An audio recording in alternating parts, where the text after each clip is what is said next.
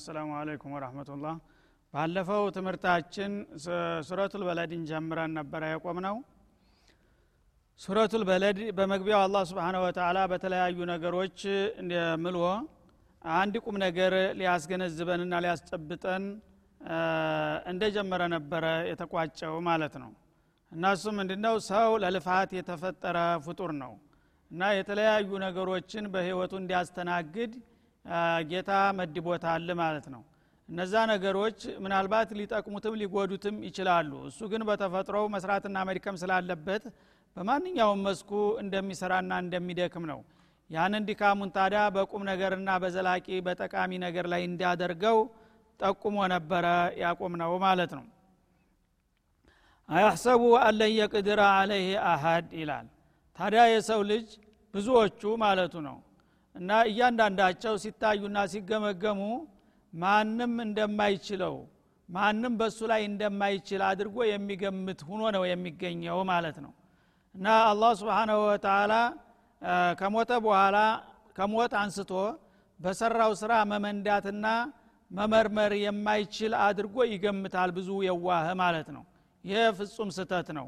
አላህ ስብሓናሁ ወተላ መጀመሪያ ካልነበረ ያስገኘ የሆነው ጌታ እንደገና እሱን ደግሞ ታጠፋና ታከፋ ሊቀጣው የሚችል መሆኑንም ከሞት ሊያነሳውና ሊመልሰው የሚችል መሆኑንም መዘንጋት የሌለበት ጉዳይ ነው ማለት ነው። አላህ በሁሉ ነገር ላይ ቻይ ነው።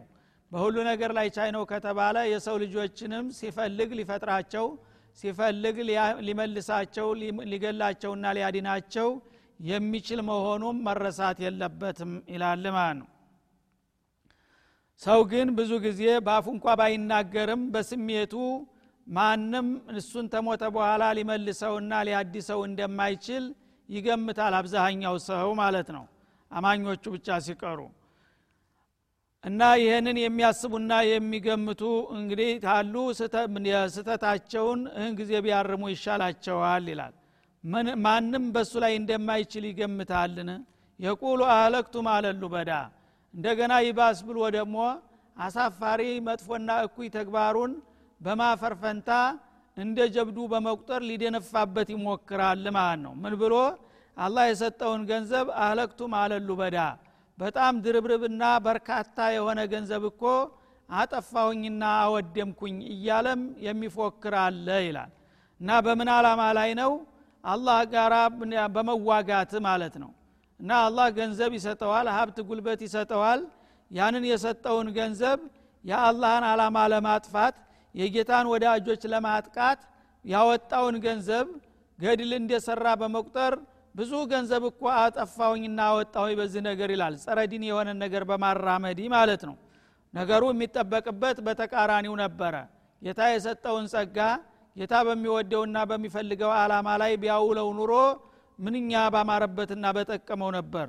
እሱ ግን ጌታ የሰጠውን ጸጋ እንደገና ከጌታ ጋር ለመዋጋትና አላማውን ለማጥፋት ያወጣውን ገንዘብ ይህን ያህል ገንዘብ ጨፈጨፍኩና አወጣሁኝ እያለ ጉራ ይነዛበታል ይላል ማለት ነው። እና በነቢዩ ጊዜ አለህ ሰላቱ ወሰላም በመካ ከተማ አቡል አሹድ የሚባል አንድ ጥጋበኛና ትቢተኛ ባላባት ነበረ።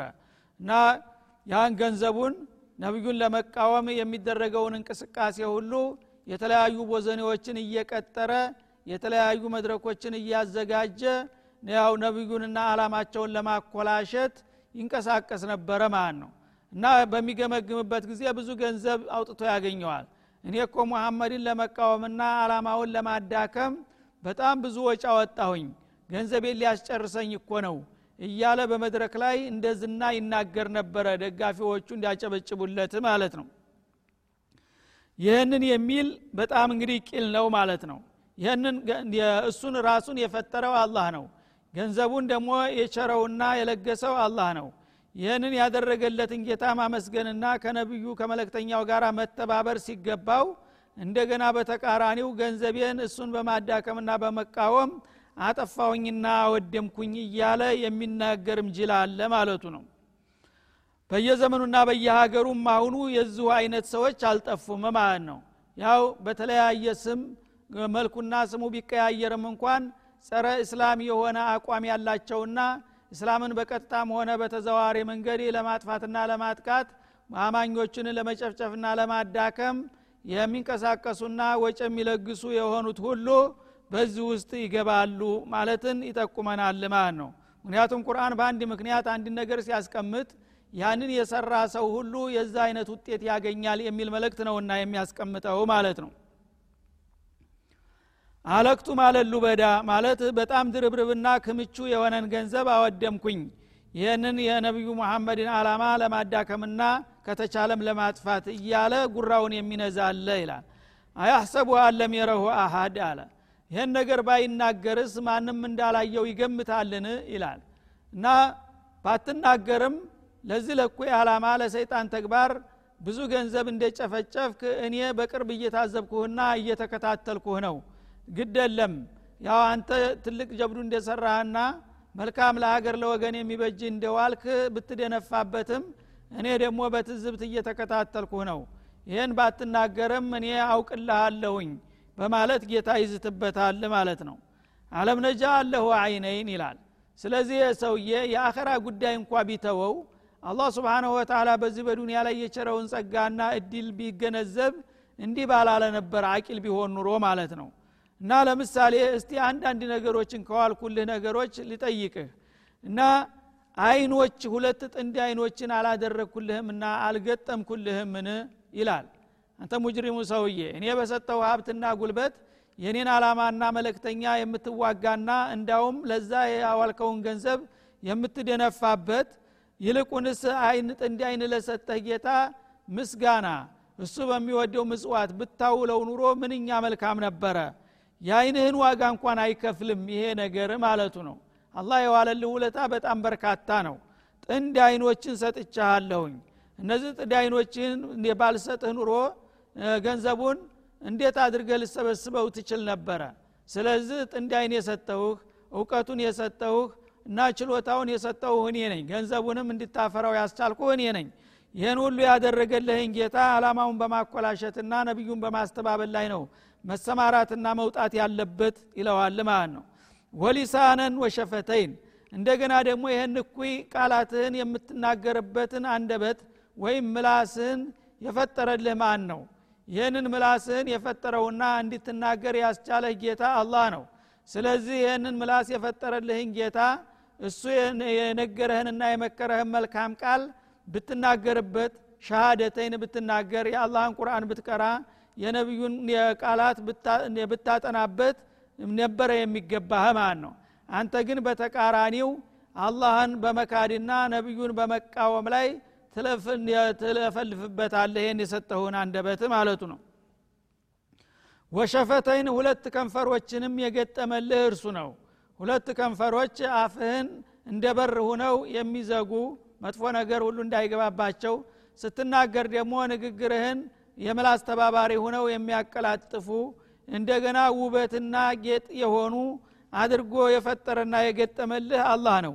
እነዚህን ሁሉ ድሎች ለሰጠህ ጌታ የምትመልሰው ወረታ ይህ ነው ይላል ማለት ነው። ዋደይናሁ ነጅደይን እንደገና ደግሞ ሁለት መንገዶችንም መራ ነው ይላል ሁለት መንገዶች ማለት የእምነት መንገዶችን ማለት ነው። እንግዲህ የሰው ልጅ ወደዚች ምድር በሚመጣ ጊዜ ወይም በቀኝ ወይም በግራ መሄዱ የማይቀር ጉዳይ ነው። የቀኝ መንገድ ያው የሩሱሎች ያመጡት መንገድ ነው ማለት ነው። የነጃት የመዳኛው መንገድ። ሌላው ተቃራኒው የሰይጣን መንገድ ነው ኩፍርና ፊስቅ ኒፋቅ የሚመራው ማለት ነው። እና እነዚህን መንገዶች ካሳወቀ በኋላ ይህን መንገድ የቀኙን መንገድ ብትቀበልና ብትከተል ዘላለማዊ ጀነትና ክብር ታገኛለህ ወደዛ መልካም እድል ትደርሳለህ። በተቃራኒው ደግሞ በዛኛው በግራ መንገድ ከሄድክ የዘላለም ውድቀትና ቅሌት ይጠብቀሃል ብሎ አላህ ነቢያትን ልኮና ኩቱቦችን አውርዶ ሁለቱን አቅጣጫዎችና መስመሮች እስከ ውጤታቸው አሳውቋል ማለት ነው። ይህንን ያደረገ ጌታ ታዳ ፍቃዱ ሊከበርና ምክሩ ሊነሳ እንጂ ሊረሳና ሊስተባበል ነው ወይ የሚገባው ማለቱ ነው ፈለቅጠሃ መልዓቀባ እና ይህ ጥጋበኛ ሰውዬ ገንዘቤን ሙሉ በርካታ ገንዘቤን መሐመድንና አላማውን በመቃወም ላይ አወደምኩኝና አጠፋሁኝ የሚለው ይልቁንስ በዛ ፈንታ ለምን አቀበት አልተወጣም ነበር ይላል። እንግዲህ ገንዘቡን ማውጣቱ ካልቀረ አንድ ኬላ ፈታኝ የሆነን ኬላ አቀበት ወጥቶ በዛ የሚገኘውን ወረታ ለማግኘት ቢችል ኑሮ ምንኛ ባማረበት ይላል ማለት ነው ወማ አድራከ መልአቀባ መወጣት ያለበት አቀበት ምን አይነት አቀበት እንደሆነ ምን ያሳውቀሃል እኔ ካልነገርኩ ምን ታቃለ ምን አይነት አቀበት እንደሆነ ይላል። እና አቀበቱን ራሱ ይተረጉመዋል። ፈኩ ረቀባ ይህም ማለት በባርነት የተያዘችን ነፍስ ነፃ አውጥቶ መልቀቅ ለአላህ ብሎ ማለት ነው ይላል ማለት ነው። እና እንግዲህ አንድ ሰው ለአኸራው ለመስራት የፈለገና ጌታውን ለማስደሰት የሻ ሰው ተርፍ ገንዘብ ካለው ከራሱ ፍላጎት በላይ ያንን የተረፈውን ነገር ለእኩይ አላማ ሳይሆን ማዋል ያለበት ለራሱ ስንቅና ለወደፊት በሚጠቅመው አላማ ላይ ነው ማዘጋጀት ያለበት። ከነዛ አላማዎችም ለምሳሌ ትልቁን ኬላ ለማለፍ የሚያስችለውን ስራ ቢሰራበት ይላል ማለት ነው። ይህ ትልቅና ከባድ ፈተናና ኬላ የተባለው ምንድን ነው አንድ ሰው በወትሮ ዘመን በምርኮ የሚያዙ ሰዎች ባሪያ ይደረጋሉ እነዛ ባሪያዎች ልክ እንደ እንስሳ ይሸጣሉ ይለወጣሉ።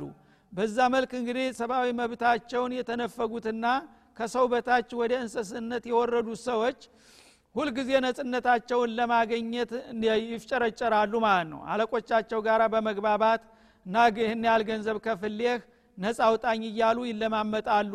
አንዳንዶቹ ደጎችና ሮሮዎች ይህን ያህል ገንዘብ ካመጣህ ይሺ ነፃ አድርግሃለሁኝ እያሉ ይስማማሉ የዛ ጊዜ ባለ በሌለ ጉልበታቸው ሌት ተቀን ተግተው በመስራት እንደገና ደግሞ በጎ አድራጊዎችን እርዳታ በመጠየቅና በማስተባበር ያን ነጽነታቸውን ለማግኘት ይሞክራሉ ማለት ነው። በዛ ሁኔታ ላይ የሚገኙትን ሰዎች ነፃ አውጥተህ ብትለቃቸው ለአላህ ብለህ ትልቅ እንግዲህ ፈተና ኬላ አለፍክ ማለት ነው። አንተንም በዛ አንጻር አላህ ከጀሃነም ነፃ አድርጎ ወደ ጀነት መድረክ እንድትወጣ ያስችልህ ነበረ አንተ ግን በተቃራኒው አዋልከው ይላል ማለት ነው። እና በባርነት የተያዘ ሰው የራሱንም ባሪያ ቢሆን ለአላህ ብሎ ነፃ ማውጣት ወይም ደግሞ የሌሎችንም ባሪያ ቢሆን ገንዘብ ከፍሎ በመግዛት ነፃ ማውጣት ሙሉ በሙሉ ለመግዛት እንኳ ካልቻለ በተባባሪነት የተወሰነ ድርሻ በማበርከት ኬላ ማለፍና አቀበት መወጣት ይሏል። ይህ ነው በመልካም ስራ ላይ የመረባረብ ማለት ነው። አው ኢጣሙን ፊ የውሚን ዚ መስገባ ወይም ደግሞ ሌላው ኬላ እንደዚሁ ፈታኝ የሆነው አቀበት የሚባለው ምግብ መመገብ ነው። ለማን ነው የሚመገበው? ፊ የውሚን ዚ መስገባ ችግር በነገሰበት ጊዜ ይላል። በችግር በራብ በቸነፈር ጊዜ የተራቡ ችግረኞች ይኖራሉ በአካባቢ ማለት ነው። በተለይም የቤተሰብ አባላትና ዘመድ ወዳጅ ጎረቤቶች ማለት ነው። የቲመን ዛ መቅረባ እና አንተ ጋራ ዝምድና ሀረግ የሚያገናኘው የሆነ ቅርብ አባት የሌለው። አባቱ በህፃንነት እድሜው እያለ ትቶት የሞተና ለችግር የተጋለጠ ራብተኛ የሆነውን ሚስኪንና የቲም እሱን ብታበላው ያንንና ነብየን የምትዋጋበትን ገንዘብ ምንኛ ትልቅ ኬላ አለፍክ ነበረ ይላል ማለት ነው። በተለይ እንግዲህ የስጋ ዘመዱ የሆነውን አሳዳጊ የሌለውን ደካማ የቲም ማብላትና መፍቀድ በጣም ለማንኛውም ሰብአዊ ርኅራሄ ነው ማለት ነው። ይህ አይነቱ ስራ ሳይጠፋ እንደገና የአላህን አላማ ለማጥፋትና ነቢዩን ለመቃወም መዋሉ ምንኛ ሳፋሪ ነገር ነው ማለት ነው። እንዲህ አይነቱ ስራ ላይ እንዲህ አይነቱ መድረክና መሽሩዕ ላይ ለምን አታውለውም? በአካባቢህ የዘመዶች የቲሞች የሚልሱት የሚቀምሱት አጥተው አንጀታቸውን አጥፈው እየተሰቃዩ እያሉ አንተ ግን ለጉራ መግዣ የአላህን መለክተኛ ለመዋጋት ይህን ያህል ገንዘብ አወጣ ትላለህ ይለዋል ማለት ነው።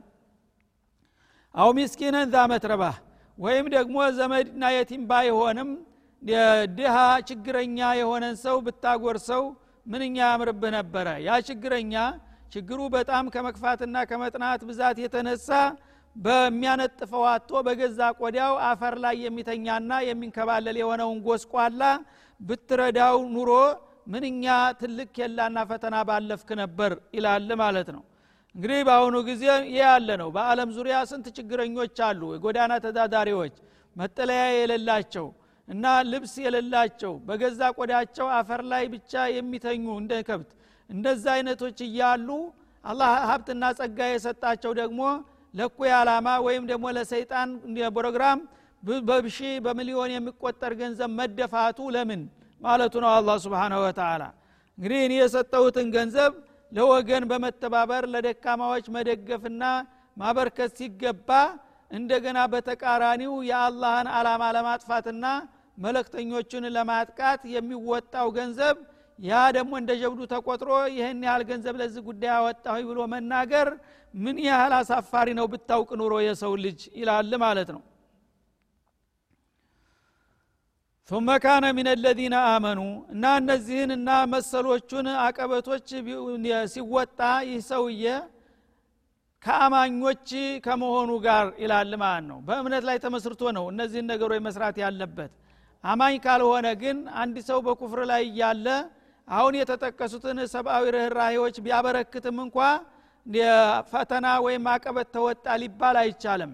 ትልቁ አቀበት ዋናው በርና ኬላ እምነት ነው። እምነትን ሳይቀበልና ሳይከተል የእስላምን እንደ ዲን ሳያደርግ አንድ ሰው የተለያዩ ጥቅቅን ስራዎችን ቢሰራ እነዛ ስራዎች ዋጋ ሊሰጡት አይችሉም ማለት ነው።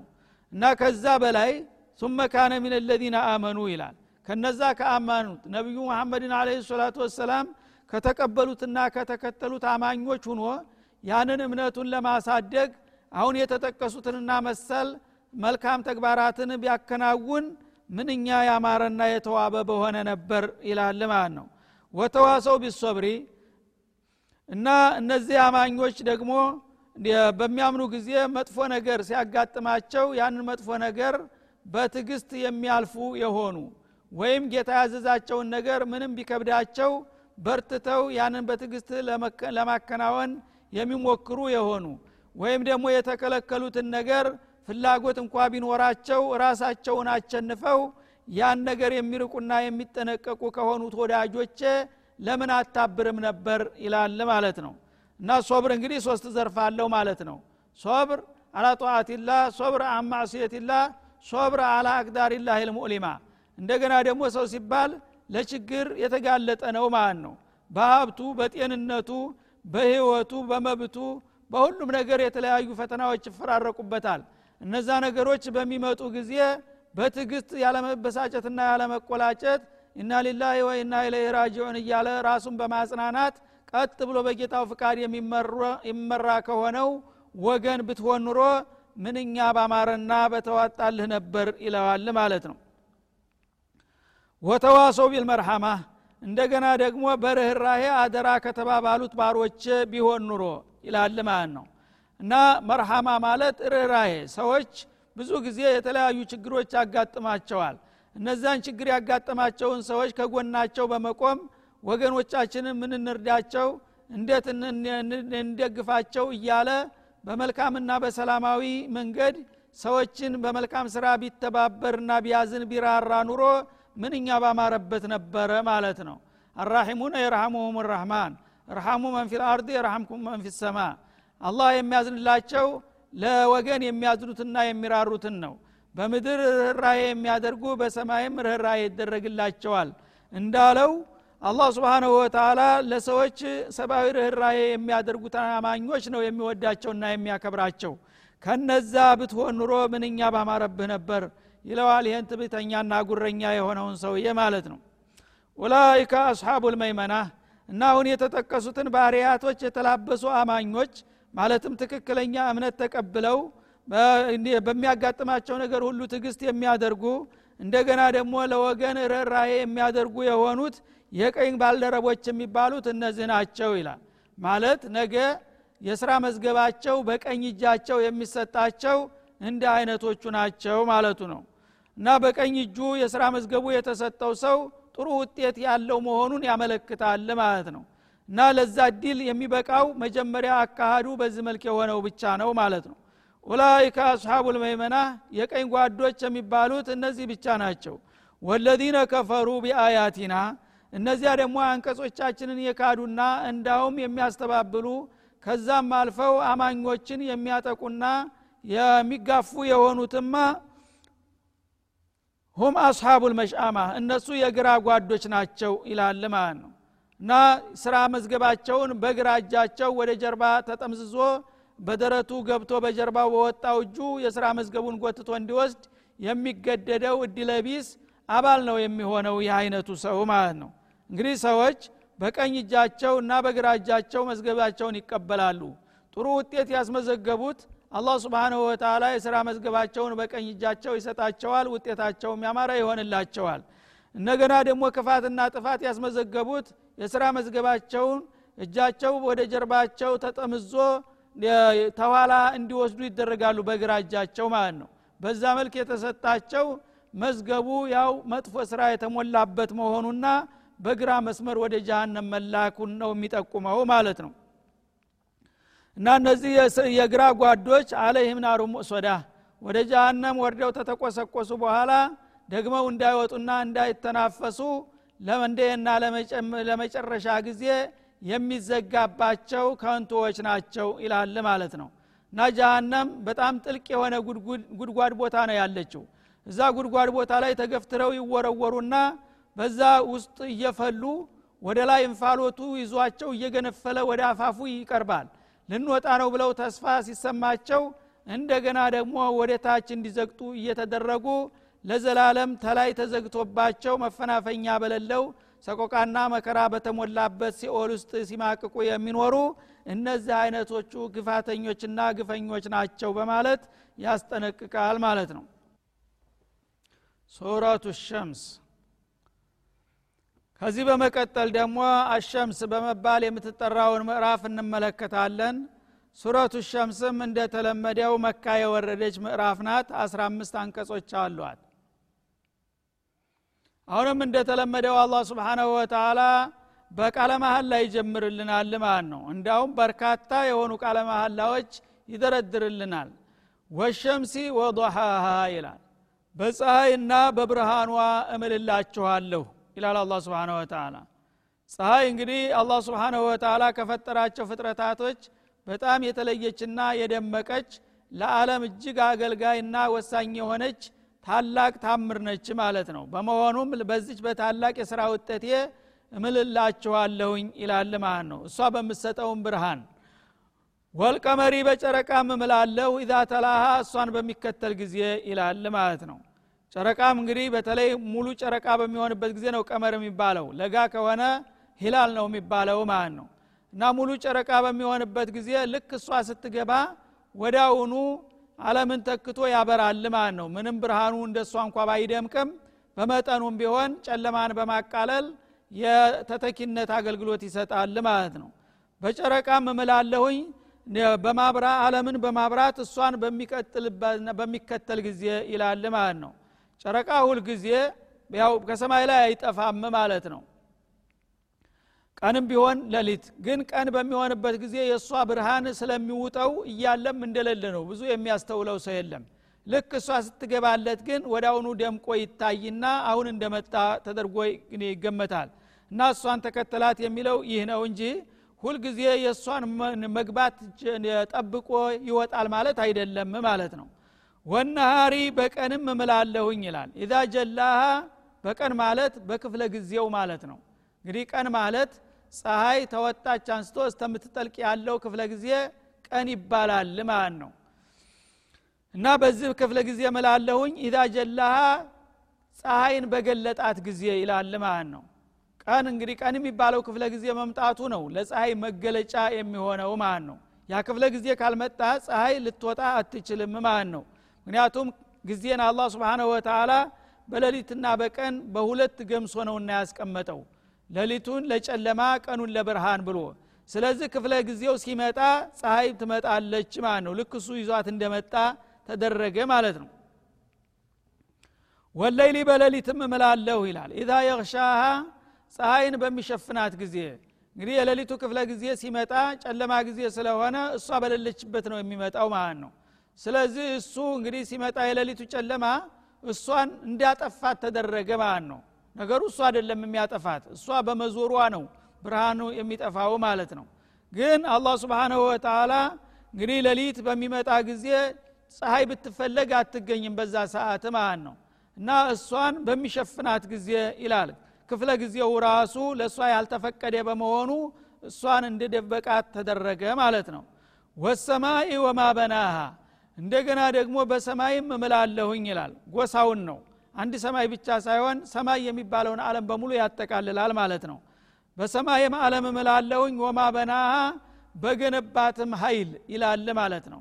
ሰማይ እንግዲህ ትልቅ ታምር ነው። ያው እንደ ሌትና እንደ ቀን እንደ ፀሐይ እንደ ጨረቃ ማለት ነው። ለምን? በጣም ግዙፍና ሰፊ አለም ሆኖ እያለ አንዳይሉ ሰባት ሰማያት ተበታችሁ ምንም መደገፊያ ሳይኖር ወይም ከላይ ማንጠልጠያ ሳይኖረው በባዶ ህዋ ላይ የተደረደረ ሰማይ የአላህን ኃይልና ጥበብ ምን ያህል መሆኑን አጉልቶ የሚያሳይ ጉዳይ ነው ማለት ነው።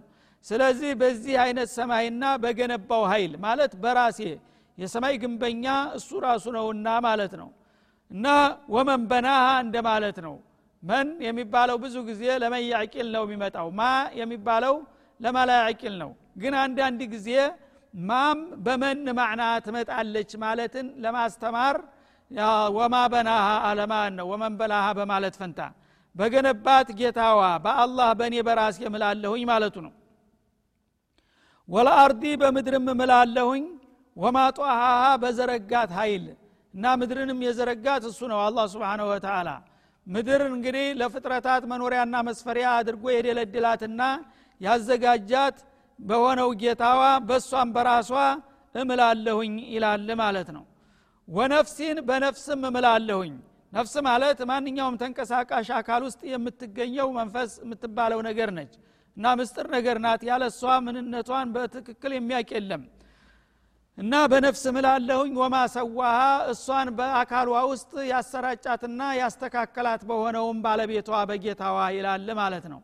እና አሁን እንግዲህ ለየት ባለ መልኩ ደግሞ መማል ጀመረ ማለት ነው። እስከ ዛሬ ፍጥረታትን በተናጠል ነበረ የሚምልባቸው አሁን ግን ፍጥረታቶችን ሰማይን በገነባት ምድርን በዘረጋት ነፍስን ደግሞ በአካሏ ውስጥ ባሰራጫትና ባስተካከላት እምላለሁኝ ይላል። በእነሱ በራሳቸውና በዚህ መልክ ፈጥሮ ላዘጋጀና ለመደባቸውም ጌታ ማለበት ማለት ነው። ራሱም በራሱ በራሱ ይምላል አላ ስብንሁ ወተላ በፍጥረታቶች እንደሚምል ሁሉ ማለት ነው እኛ ግን ሰዎች ስንባል ሁል ጊዜ በጌታችን ስም ነው እንድንምል የታዘዝ ነው ከዛ ውጭ በፍጡር ከማል አሁን እሱ በሚምልባቸው ነገሮች እንኳ ከማል ሽርክ ውስጥ ነው የምንገባው።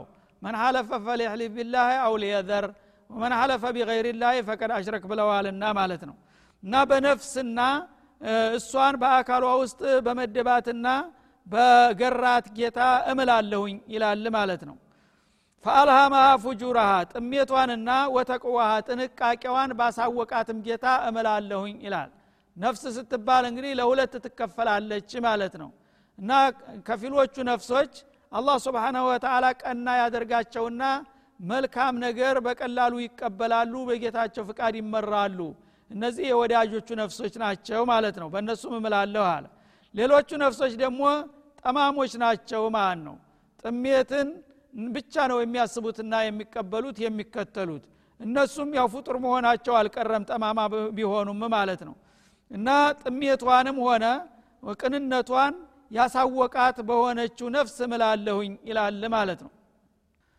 እና በእነዚህ ሁሉ ነገሮች እንግዲህ ደራርቦ ከማለ በኋላ የማለበት ቁም ነገር ሊያስረዳን የፈለገው ምንድን ነው ወደሚለው ስንመጣ ቀድ አፍላሃ መንዘካሃ ይላል።